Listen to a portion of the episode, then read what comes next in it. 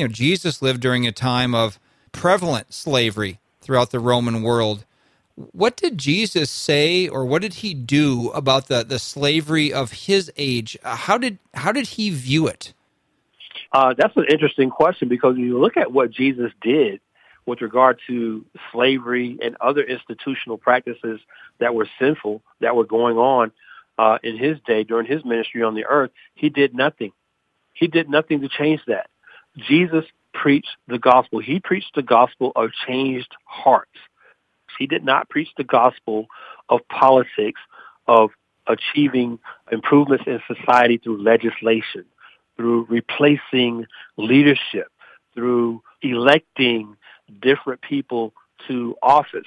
One of my uh, favorite texts in Scripture as it relates to what Jesus did and didn't do uh, to address the social ills of his time is his response to John the Baptist while John the Baptist was in prison. John, while he was in prison, awaiting to be beheaded, sent two of his followers to Jesus to ask, are you the one who was promised or should we wait for someone else? And in Jesus' response to John the Baptist, note, Jesus did not have John the Baptist released from prison. He did not have or, or work to have his death sentence commuted.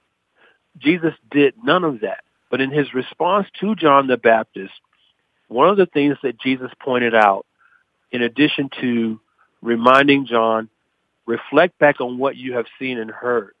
The blind now see, the deaf hear, the hungry are fed.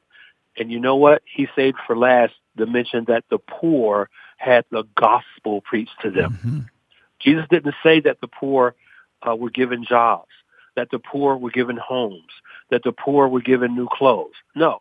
He pointed out to John the Baptist in saving the best for last, to coin a phrase, no, that the poor had the gospel preached to them.